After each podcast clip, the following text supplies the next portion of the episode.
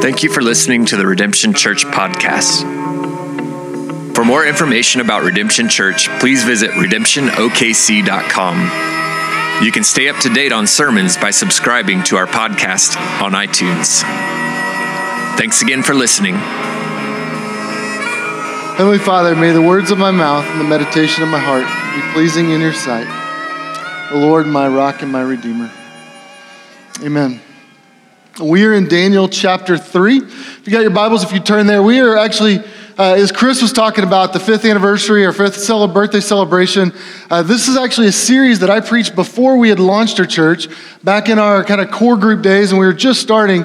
And really, the intent of that was, we, I really felt like it was something that was, was, was, was would connect with kind of where our culture is, with why we needed a new church, with why our city needed a church, with why God needed to work within our world in, uh, in some unique ways. And so, as, as we've kind of fast forwarded, we wanted to revisit that as we came up to our fifth birthday. And to be honest, I am more convinced preaching through it this time than I was last time. Someone asked me, they said, Has your vision or has your convictions changed? Um, about where the church is five years in from where you were. And to be honest, it's just solidified even more. I look at our world, I look at where we are, and I'm even more convinced of the reality of these chapters and the importance of them and the relevance of them for us. And so we're going to dig in today. And as we do, man, I did a bunch of reading this week, and one of the things I looked was reading about was in China. There is now what it's called a social credit system. Have you heard about this thing? Uh, honestly, it sounded so far out there that I got a little nervous about maybe this is fake news and I'm buying into something. So I got on Snopes and looked it up. I looked at some other sites and I found it on differing viewpoints from different continents. And I'm convinced that this is probably a really a real thing. It just sounds like it's something out of a George Orwell book or out of a sci-fi movie. So it's kind of strange. But here's what China's social credit system is. It's really is a scenario in which they've got over 200 million surveillance cameras that use facial recognition technology, and they're enforcing this na- nationwide. And by 2020, they're expecting to have uh, 626 million surveillance cameras installed. And here's the trick they're going to rate you based on your performance of life on a daily basis. Well behaved people will be re- rewarded with nice perks. So if you behave well, you may get on a dating website and find yourself positioned for a better mate. Uh, you may be able to find uh, yourself on a better flight. Your kids will have access to better schools. You may even be allowed to keep a pet if you behave really well. Now, on the negative side, if under the surveillance of the state and the local governments, you may uh, you actually do something wrong, such as provocation on a flight, taking a, sneaking a lighter through airport security. Don't do that. Uh, if you uh, are smoking a high-speed train or uh, commit tax evasions or forget to pay a fine, you're going to be put on the naughty list. And when you get put on the naughty list, you're actually going to lose uh, privileges. So if you do things like get caught jaywalking or don't pay a court bill or play music too loud on the train, kids, don't do that. Uh, you'll get yourself on the naughty list. And when that happens, um, different, there's different consequences. Some, your kids may be banned from the schools they want to go to. You may be ineligible for better employment. You may not be able to stay in the nice hotels, and your pets could be taken away from you. Now, this isn't completely worked out. They're still trying to work out exactly how this is going to function within the real reality of their society. But, you know, if you do things like actually challenge the government, uh, the, they're saying that you could be uh, prevented from buying property or from taking out a loan. In fact, a negative, um, a, a truly negative rating may get you publicly shamed. And so if you get to a low enough social credit score, you may be subject to public shaming at the hands of the state. Now, that's pretty extreme, right? It's crazy stuff. When you think about uh, that kind of thing going on in the world, it's pretty, pretty shocking to think about how that might work, and yet technology is allowing that to be a possibility within our world. Now, truth be told, cultural pressure to get people to conform to societal norms isn't really new, is it? Although technology is enabling this, this isn't a new concept completely. And as you think about um, this, this week I was reading a bunch of articles and uh, just thinking about some, and I don't have time to go through all these today, but I was reading some articles and just thinking about the ways in which this happens in our culture. Maybe it's more generalized and not quite as specific as the case as I was telling you about in the social credit system, but uh, there's also public shaming and public coercion and public manipulation to get us to think a certain way, isn't there? I was looking at some articles and thinking about uh, how people cheer different court cases when they're handed down and the ways in which those things are, are broadcast through the news streams. I was reading another article was talking about how uh, sexuality would be much better off if we could experience shame free sexuality and find a way to alleviate ourselves from any guilt and just enjoy whatever it is that we desire to do. Uh, another article I read was, was shaming a Christian who's in public limelight because they, uh, they are self proclaimed Christian and they actually believed what Christianity taught, which is really weird, right? And so they now are being, uh, now they're saying they ought to be kind of ostracized and they're being called a bigot because they hold to views of sexuality that Christians have always held to and that the Christian Bible teaches. And so they've been ostracized. Another article I was reading in the New York Times is called Raising Children Without the Concept of Sin. And, and this is a, an opinion piece, and really it's a lady that just says, I was scarred by my religious upbringing, and because of that, I, my husband and I have freed ourselves from the bondages of this entire idea of sin, and we're raising our kids purposely without the concept of sin. As she goes on to say in the article, um, I believe that this life is the only life we'll know, this planet our only existence. And so that frames her. Her belief, her personal belief, frames the way in which she views the world. She goes on to say, I'm raising my two daughters according to my moral code. To me, the greatest sin of all is failing to be an engaged citizen of the world. So it's not as though she has no morality, it's not as though she has no criteria. It's just that all of that is determined by me. I believe that this is the only planet, my moral code. To me, this is the most important thing. And it's determined very much by self rather than truth that comes outside from outside of us. And there are all kinds of cultural pressures that we all experience every day. And you guys walk into these. You see them on, on the broadcast, you hear them on the radio, you see them on your, uh, on your social media streams, and we just feel the pressures of all these things coming down upon us. Uh, one guy, Derek uh, Rishmawy, said it this way um, He says, We live in a time of take no prisoners tribal combat where our enemies are not simply wrong, but evil and need to be destroyed. Our social media mobs are not satisfied with highlighting problems, but rush to play judge, jury, and social executioner in the matter of hours. Indeed, we are encouraged to achieve our own self vindication through the public prosecution of our enemies' sins.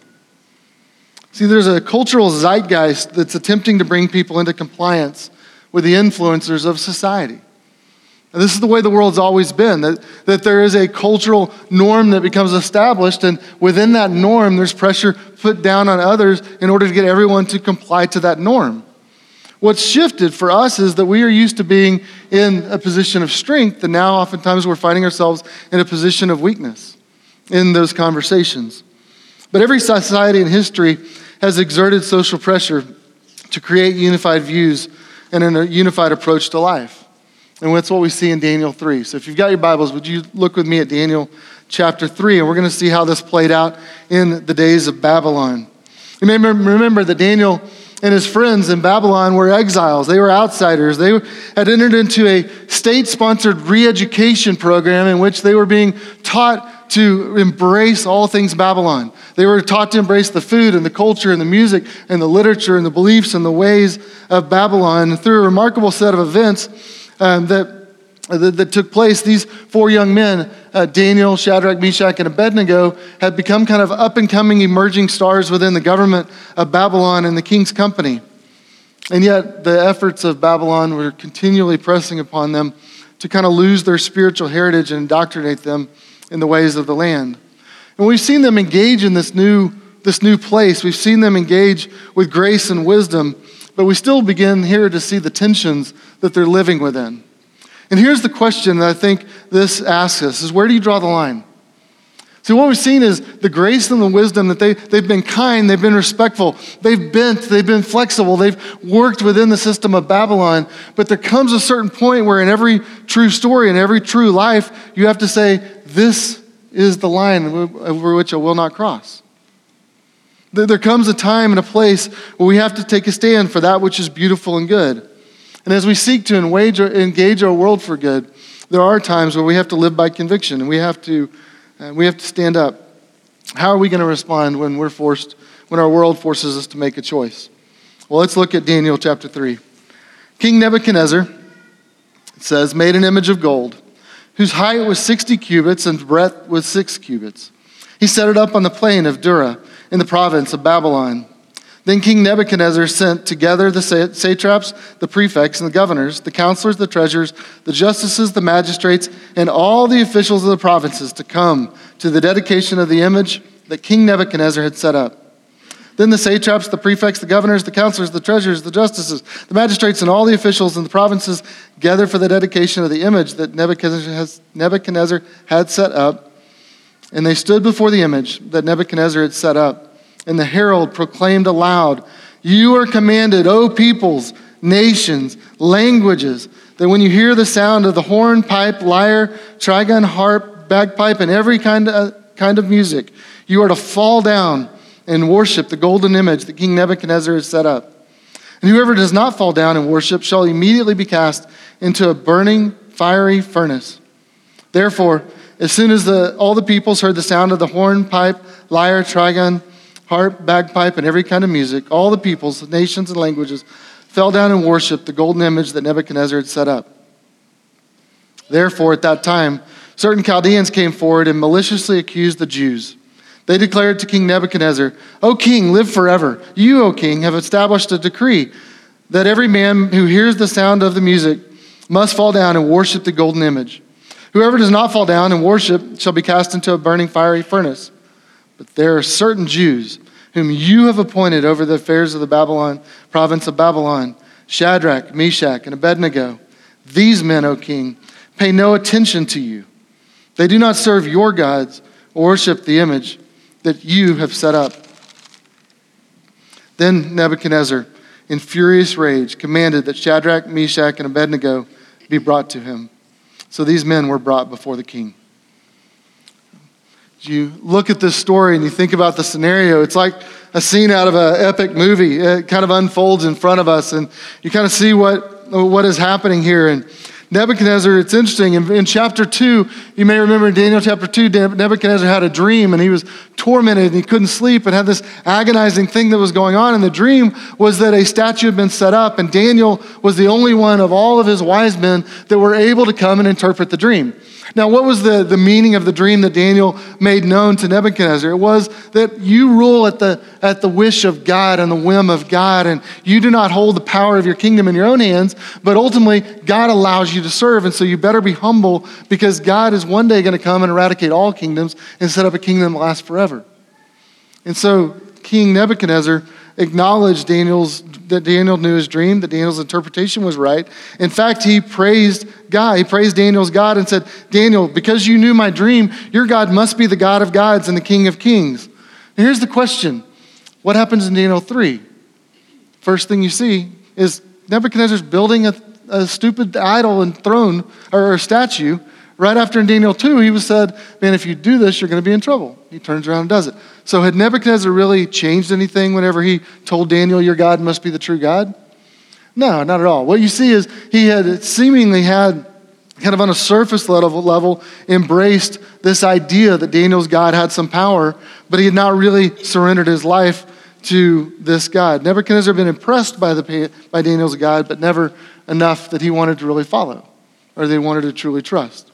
So what we see here is this um, kind of incredible human ability we have to, on the surface, seem to embrace something, but never have it penetrate our hearts. Never have it really put, get roots deep in our soul. And so Nebuchadnezzar even had publicly praised God, but he won't, he won't bow his heart to him.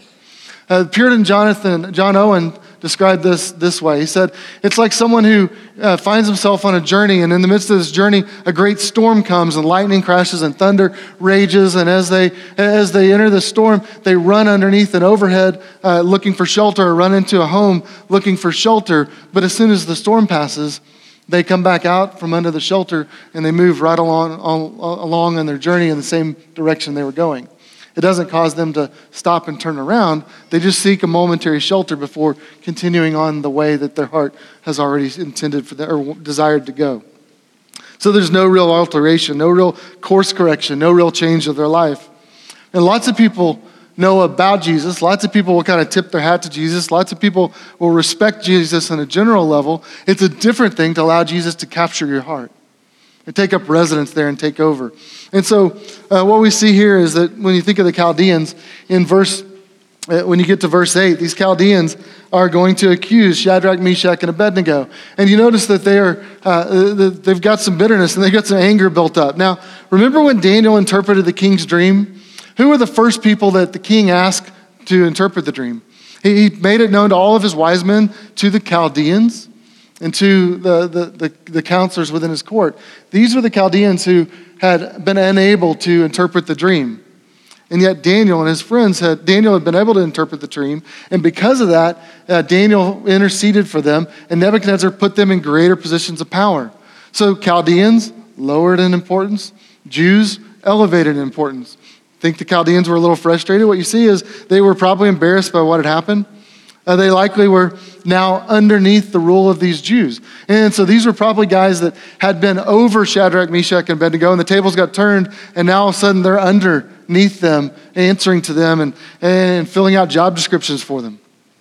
And it's, it's obvious that Shadrach, Meshach, and Abednego here were not really looking to cause a scene, right? Because when you run through the, the scene and the description of everything that's happened, you don't see any kind of, uh, any kind of disruption that's taken place by these three guys, but you see them quietly in the background. The Chaldeans call them out. Nebuchadnezzar has to go and find Shadrach, Meshach, and Abednego and says, Have them brought to me. Now, I think that's important because as you think about what we see here, Shadrach, Meshach, and Abednego are they're going to be defiant of the king's order. They're to, they're to stage a resistance, but they're still respectful. You notice when that they're not causing a scene, but when King Nebuchadnezzar calls them, they address him properly and say, "O King" and "O Nebuchadnezzar," and so they're still being respectful of him. It's interesting. Uh, Sinclair Ferguson says this. He says, "People of faith do not have a psychological need to make a big deal out of their acts of heroism." They do not need to always be drawing attention to the fact they are different from others. They're content simply to be faithful. They're going to be faithful to their God and they're going to do what is right. But notice the Chaldeans, they're more than happy to make, to, to make a scene. When, uh, notice the tone of their language in verse 12. It says, There are certain Jews whom you appointed, Nebuchadnezzar, over the affairs of Babylon, meaning your name's at stake here. And he goes on and says, These men, O king, they pay no attention to whom? To you. They're ignoring you. And they're not bowing or serving the gods that you set up. It's whom you appointed. They're not acknowledging you. They're ignoring you. They're not worshiping your gods. They're, they're really playing off of his ego. They're, they're playing off of his pride. And he takes the bait completely. Verse 14, Nebuchadnezzar says, uh, comes to them. And as he's called them to him, you get to kind of the, the key kind of crux of the scene in verse 14.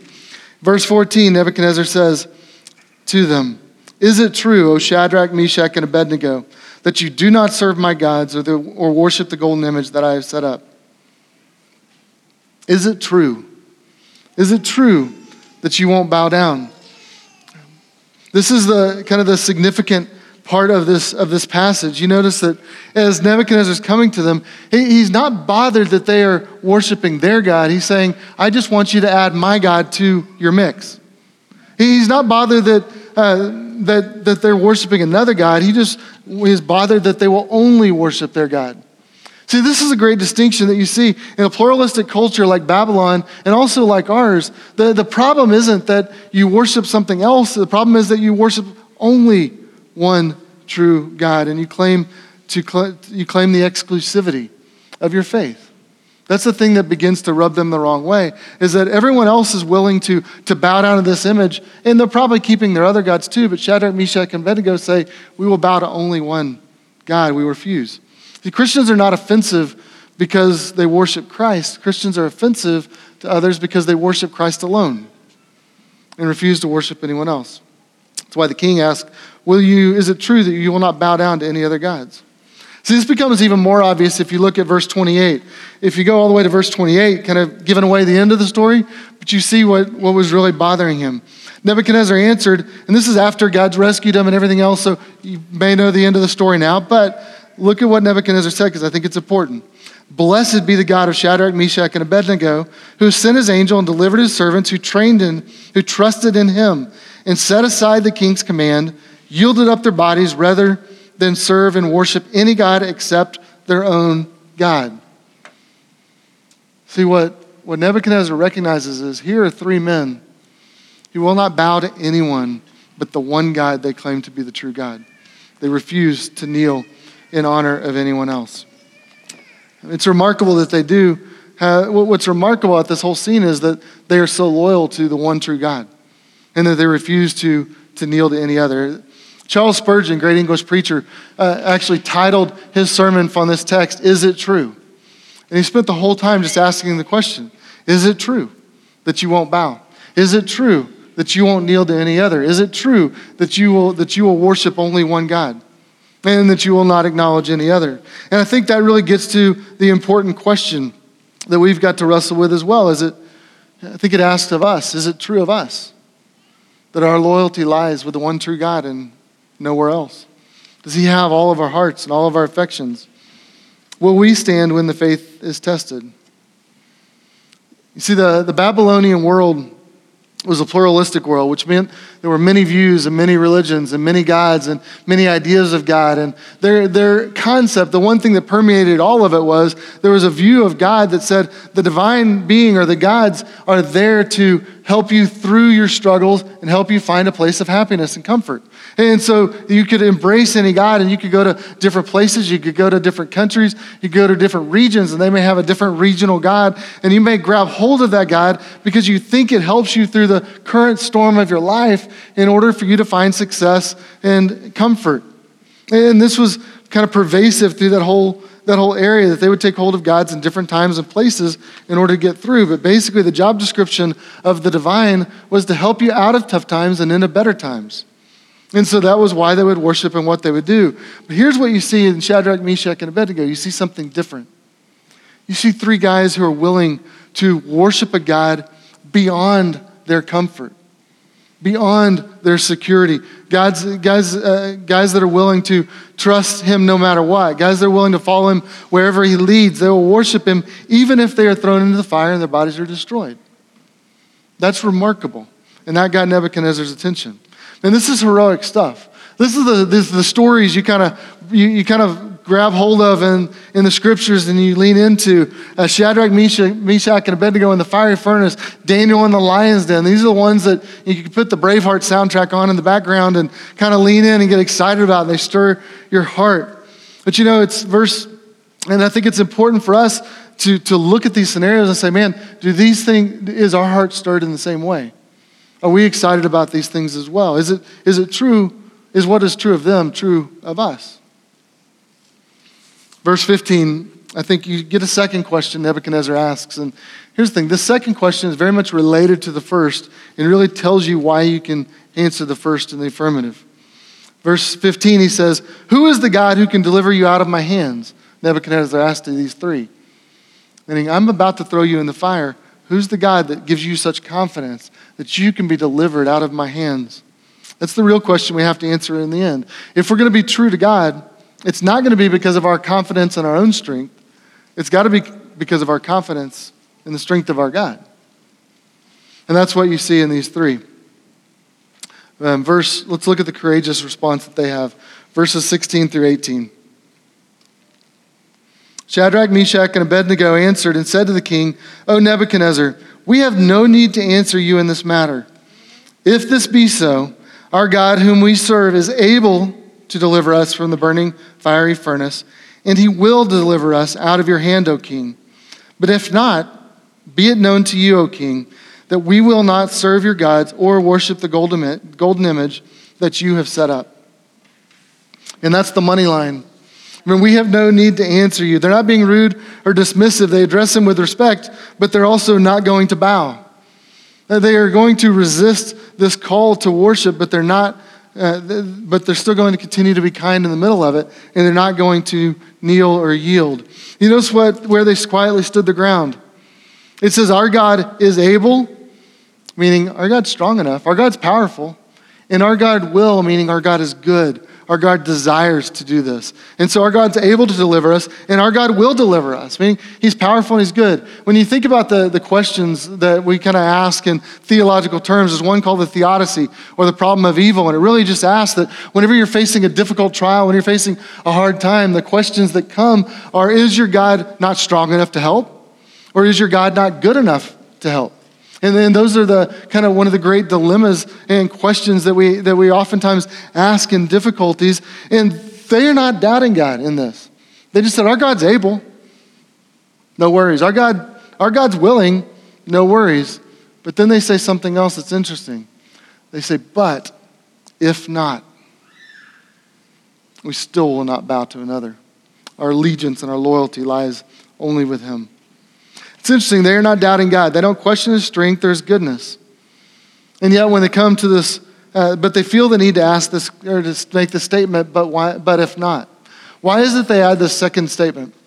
I think the reason is because, not because they are doubting God, but because they doubt themselves because they recognize that maybe I don't maybe we don't see everything that God is doing. Maybe we don't understand everything God is doing in the world. And, and so so often I think this is a good thing for us to know. What they know is that God knows more than they do, and He may have some other reason or plan which He is working even in their midst, that things may not work out in the moment the way they think they will, but they're still going to trust Him no matter what.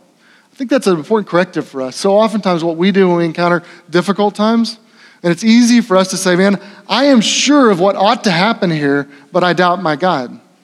And what they say is, man, I have confidence in my God, but I'm not certain about my own view of everything that I'm seeing it just right. And so I'm going to hold loosely my perspective. I'm going to hold tightly to my worship and my loyalty, my faithfulness to my God. They'd settled in the hearts where their loyalty was placed, and they will not bow down. Now, how's Nebuchadnezzar going to respond? Verse 19, um, the story keeps unfolding. Nebuchadnezzar was filled with fury, and the expression of his face was changed against Shadrach, Meshach, and Abednego. He ordered the furnace heated seven times more than it was usually heated. And he ordered some of the mighty men of his army to bind Shadrach, Meshach, and Abednego and to cast them into the burning fiery furnace. Then these men were bound in their cloaks, their tunics, their hats, and their other garments, and they were thrown into the burning fiery furnace.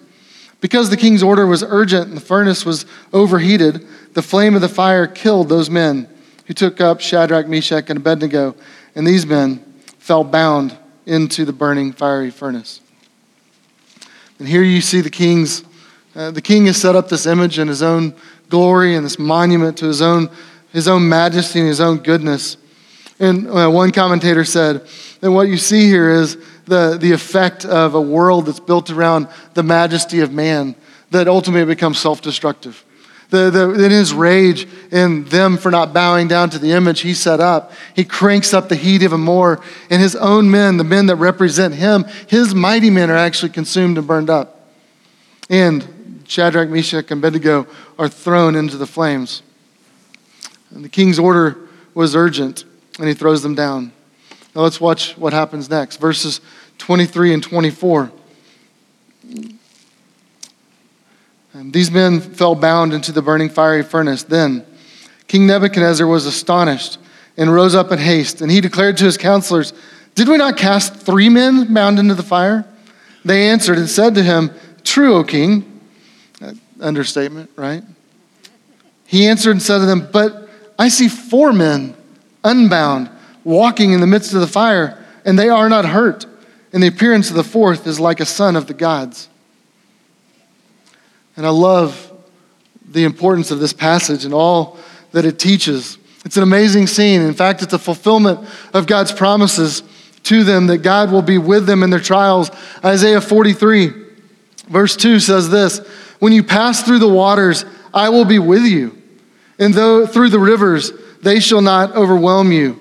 When you walk through the fire, you shall not be burned, and the flame shall not consume you. See, in the midst of the fire, these three were thrown in bound, and yet when Nebuchadnezzar looks in, he says, But there's four. and they're not bound, and they're walking around as though having a conversation in the midst of the flames that consumed my men. And he's taken aback by this and wonders what is going on. Now, we don't know explicitly who this fourth one is, but you notice his description. He's like a son of the gods. Um, I think this was the pre incarnate Christ. This was Jesus there in the fire with these men, protecting them from the fire in that time. The, in the Old Testament, you see this, this theme that really runs from Genesis all the way through the Old Testament, where at critical moments in the juncture of the nation of Israel, there's a character that shows up that's called the angel of the Lord. And I think it's a, it's a pre incarnate appearance of Jesus that comes and leads his people. Although, uh, at the very least, it's someone who always is, is recognized as divine and one who's sent from, from God as God's representative as his presence amongst his people at critical moments. You see this in Genesis. Genesis, Abraham's at a critical juncture in his life. He's dealing with the devastation of, uh, of being childless and not having. Um, any kind of heirs, and he sits down and has a meal with the angel of the Lord, who tells him, you will be a father of a great nation and you will have descendants even in your old age. Later, Abraham is sent up and he's going to sacrifice his son Isaac. And just before he sacrifices his beloved son, there is an angel that appears that stops the knife kind of midstream and says, Stop. And it's the angel of the Lord that appears there with, uh, with Abraham and keeps it, and holds his hand back. When Jacob is at a low point and wrestling and unable to sleep, he has a vision and sees a ladder ascending into heaven, and there's one at the top of that ladder. But then that one appears to him, and it says that Jacob wrestles with the angel of the Lord and he demands a blessing, and this angel gives him a blessing, and he has confidence that God's hand is on him and going to continue to be faithful to him. Moses when the Israelites are in Egypt and they're held captive and God delivers them out of that, who is it that shows up to, to lead Moses? It's the angel of the Lord that appears as fire by night and a cloud by day that guides them to the promised land. Over and over and over in the scriptures, you see this one, Jesus, the, the representative of God, who's with his people at critical moments. And here, for Shadrach, Meshach, and Abednego in the fire, they're thrown in. And yet a fourth appears and it says, Are there, Is there not a fourth one there who looks like the son of the gods? And why are they just walking around unbound as though in conversation? Friends, God loves to show up when his people need him. God is always watching, he's always aware. He's always willing to stand at your side in the midst of your trials. Why don't we see this angel of the Lord show up after the New Testament? I mean, after the Old Testament, when we get to the New Testament? Because in the Gospels, have the birth of a Savior, a God man, one who, who's divine, who becomes human, God with us in the flesh. We no longer have need of an appearance because he has appeared forevermore as one of us. Friends, what Jesus, or what this passage I think tells us is, uh, is something we all need to hear. God saying, You stand and I will be there. You faithful to me, I will, I will be faithful to you. You stay true to me and I will rescue you. You're loyal to me, and I will deliver you through the fires of this world. And elsewhere in Scripture, we see that even when our loyalty founders, He will not turn His back on us, for we are His. And He is constant in His care for us and constant in His attention for us. So even if the flames of this world burn your life, He will deliver you home. And He will care for you and watch over you in all things. You know, it's interesting, even when you look at the New Testament, someone like Stephen, Stephen uh, ends up proclaiming Christ's faithfulness in the, in, in the faces of enemies. And you see this kind of, uh, this attack that happens on Stephen, and he's stoned. And yet, who is it at the end of his life, even though God doesn't deliver him from that event? What you see is that Stephen, as, he, as his life begins to ebb out of him, he looks up, and who is it that greets him? He sees Jesus. And Jesus is there waiting on him with arms extended, saying, Come home to me. And so, even in those moments where maybe the fire uh, is able to consume God's followers, He still delivers them and promises to take them home. Friends, I think this is important stuff for us to recognize, important stuff for us to, to understand. We can't control the crazy Nebuchadnezzars in this world, we can't control those who are like him, but we can count on God's faithfulness in all times. You know, it's interesting in Hebrews 11 there's a passage that speaks some to this. That, because I think sometimes we look at this and we say, yeah, but what if God doesn't show up in the fires? Like, what if the but if not happens as though um, Shadrach, Meshach, and Abednego talked about? Look at Hebrews 11. And it says this these, these all died in faith, not having received the things promised, but having seen them and greeted them from afar, and having acknowledged that they were strangers and exiles on earth. For people who speak thus must make it clear that they are seeking a homeland. And if they had been thinking of that land from which they had gone out, they would not have had the opportunity to return. But as it is, they desire a better country, that is a heavenly one. Therefore, God is not ashamed to be called their God, for he has prepared for them a city. See, God is going to prepare for them a better place. And so they they can walk into the fires because they know that God will be there with them. He will stand by their side in the midst of the trials in which they face. But if not, He's still going to deliver them home. He's going to deliver them to a better place, to a better home. They knew, man, I'm an exile here in Babylon. I'm an exile under the rule of Nebuchadnezzar. But my king, my Lord, has a kingdom that's greater than this, and He will deliver me home. And so they could step into the fire saying, My God, my God is able, my God is willing, but if not, I still will not bend. Because my hope is in Him. This world is not my home. My hope, my home is elsewhere. Continuing in Hebrews 11. He gets to the end of this passage in Hebrews 11, uh, oftentimes called the Hall of Faith, just recounts the ways in which God has worked throughout his people, throughout human history, and unfolds kind of from the beginning of the Bible till the end of the Bible, the way in which God has shown up over and over and over in the faithfulness of his people, and, in, and even in their unfaithfulness to care for them. And he gets to the end, and, and the, the writer of Hebrews feels a little bit like I do, like, man, I don't even know what else to say because this is so amazing. He says, What more shall I say? Time would fail me to tell of Gideon, Barak, Samson, Jephthah, of David and Samuel and the prophets, and those who, through faith, conquered kingdoms, enforced justice, obtained promises, stopped the mouths of lions, quenched the power of, uh, the power of fire, which I think is going back to this exact passage. He talks about the power or, or ability to shut the mouths of lions. That's Daniel. When he talks about quenching the fire, that's Shadrach, Meshach, and Abednego quenched the power of fire, escaped the edge of the sword, were made strong out of weakness, became mighty in war, put foreign armies to flight. Women received back their dead by resurrection. Some were tortured, refusing to accept release so that they might rise again to a better life. Others suffered mocking, flogging, even chains and imprisonment. They were stoned, they were sawn in two, they were killed by the sword. They went about in skins of sheep and goats, destitute, afflicted, mistreated, of whom the world was not worthy wandering about in, des- in deserts and mountains and in dens and caves of the earth. And yet, all of these, though commended through their faith, did not receive what was promised, since God had provided something better for us, that apart from us, they should not be made perfect. And God is filling out the sufferings of his people until a day when he comes to take us home.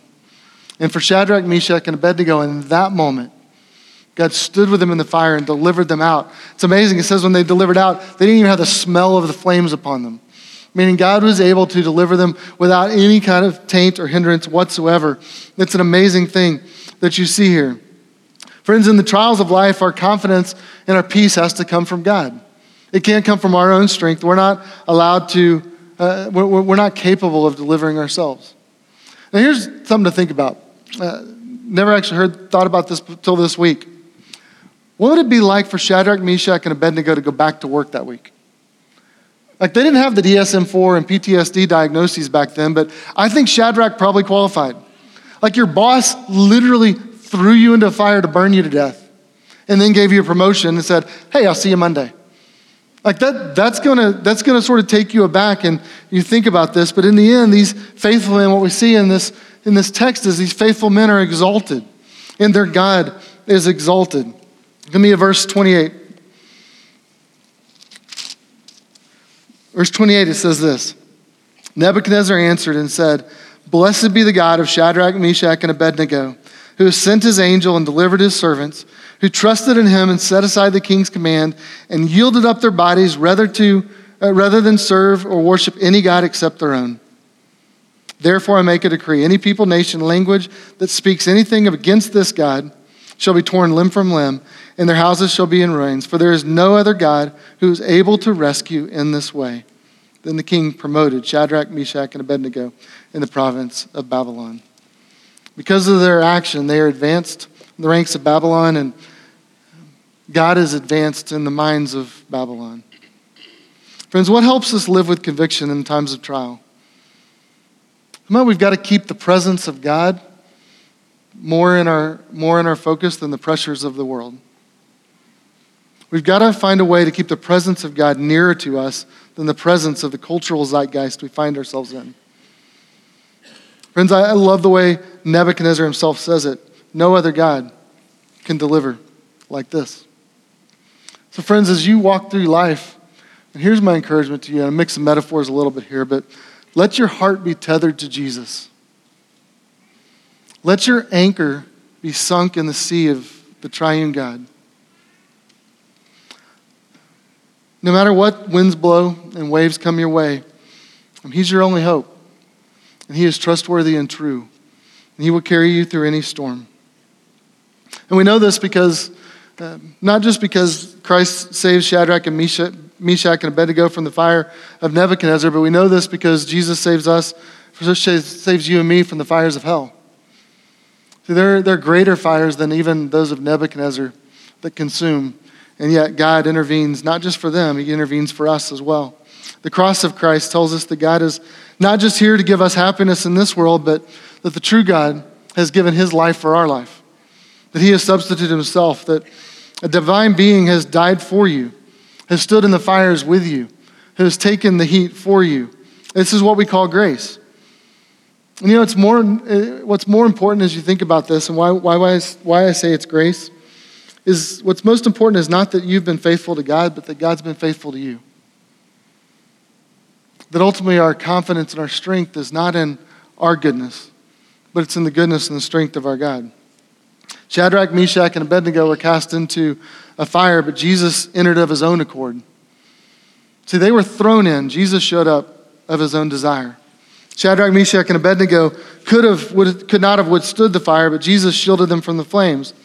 And maybe you're here today and you don't personally know God. And my encouragement to you would be that you need to know a God like this. Today, your faith may, you need to know that God who, a God who enters the fire for you and with you, that stands with you in the midst of the struggles, because you're going to face the trials of life. And you can choose to face them on your own, or you can choose to face them with God at your side. And for those who have a personal faith. I think it's good to remember.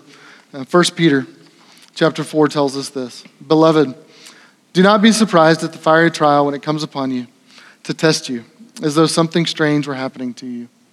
But insofar as you share in Christ's sufferings, you, uh, you may also rejoice and be glad when glory is revealed.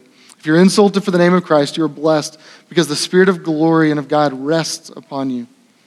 See, the best response to trials is not to look to yourself but it's to look to God who rests upon you, who is with you, who stands by your side, and you can trust him in all things. Nebuchadnezzar himself said, There is no other God who can rescue in this way. And I don't know if he really grasped it at that moment, but he was right. There is no other God who can rescue in this way. So when you feel like an outsider, when you feel like an exile, when you feel like you're under trial, like a refugee without a home, our God comes to you and makes a home with you and says, I, I will enter into your life beside you. Friends, this is our faith. Jesus in the fire with us, Jesus on the cross for us, Jesus returning to take us home. Let me pray for us. Father, you promise that those who look to you are radiant and our faces shall never be ashamed. Father, in the midst of all the pressures of life, might we know your presence. Might we seek your presence. Might we trust that you are able, that you are good.